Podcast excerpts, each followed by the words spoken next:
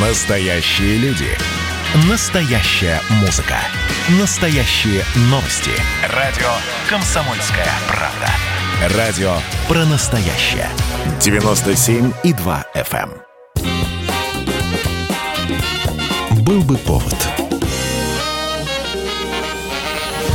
Здравствуйте, я Михаил Антонов, и эта программа «Был бы повод» 19 февраля на календаре, и рассказ о событиях, которые происходили в этот день, но в разные годы, ждет вас в сегодняшней передаче.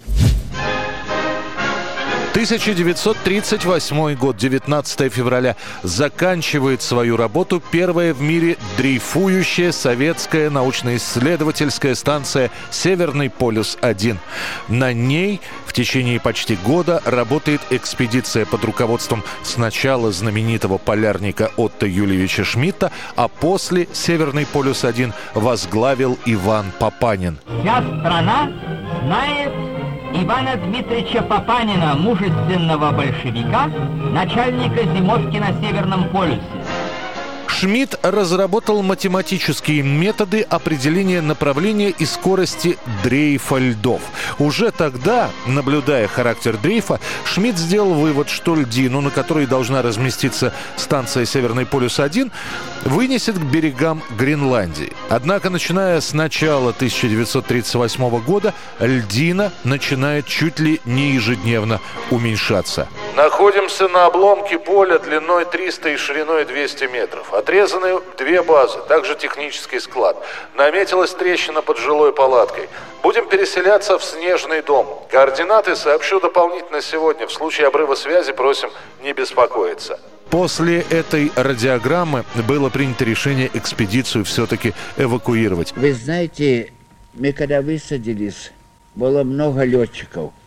Они с собой продуктов не взяли. Все кушали наше. Я уже не дождался, когда они улетят к черту.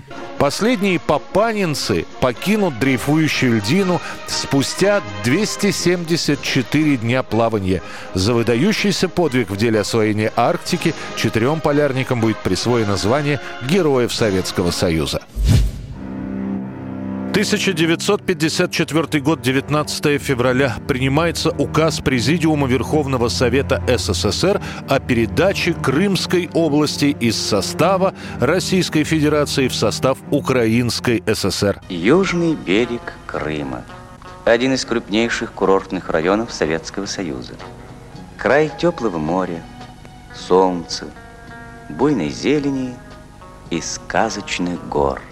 Историки считают, что с помощью передачи Крыма Хрущев собирался изменить этнический состав Украины в сторону увеличения доли русского населения, подрывая тем самым базу для развития украинского национализма, а также чтобы заручиться поддержкой украинской номенклатуры в борьбе за власть с Георгием Маленковым.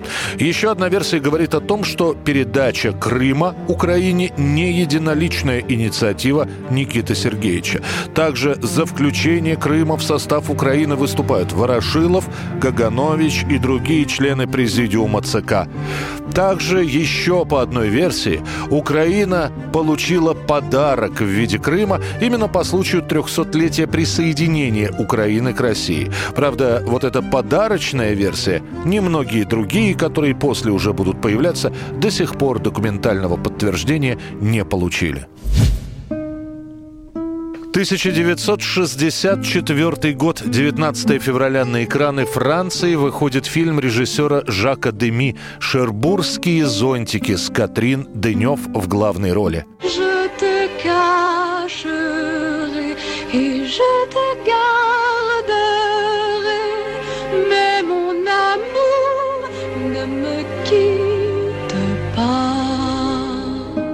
Казалось бы, бесхитростная лента о любви, о встрече и расставании неожиданно становится сначала кассовым хитом во Франции, и это при том, что в ленте нет диалогов речитативом. Там все поют. После эту ленту отправят в Каны, где она триумфально побеждает, и помимо этого «Шербургские зонтики» получают номинацию на премию «Оскар» в разделе «Лучший фильм на иностранном языке».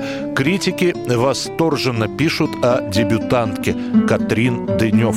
В СССР шербургские зонтики покажут лишь в 65-м, через год после премьеры во Франции и в несколько сокращенном виде. Картину пускают в советский прокат как фильм о трагическом расхождении во взаимоотношениях представителей рабочего класса и буржуазии, о продажности и аморальности. На всякий случай показ разрешат только на утренних киносеансах. А через 10 лет в Советском Союзе появится наш ответ шербургским зонтиком. Фильм «Романс о влюбленных».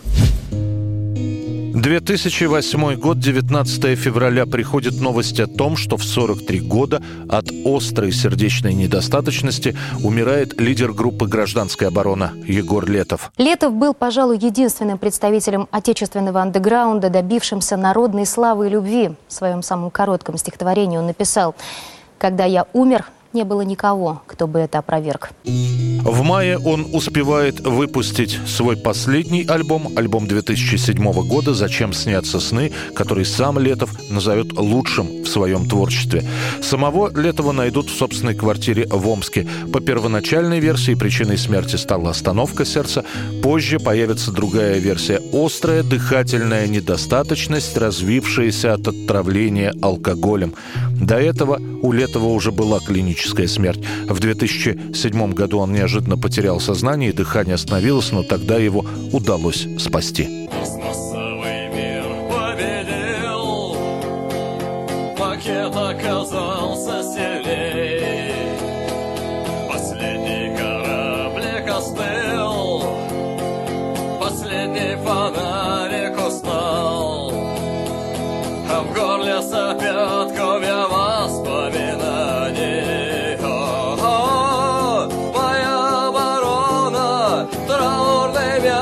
Стеклянного глаза. О-о-о, моя оборона, солнечный зайчик дешевого мира, солнечный зайчик незрячего мира. Пластмассовый мир победил, ликует картонный набат. Кому нужен ломтик июльского неба?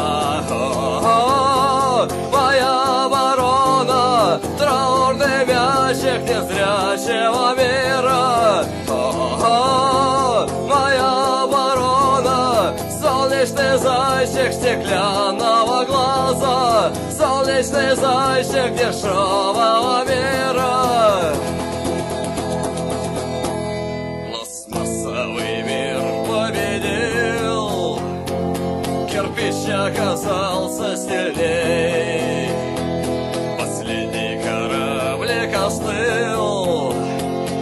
Последний фонарик устал, а в горле сопят комья воспоминаний.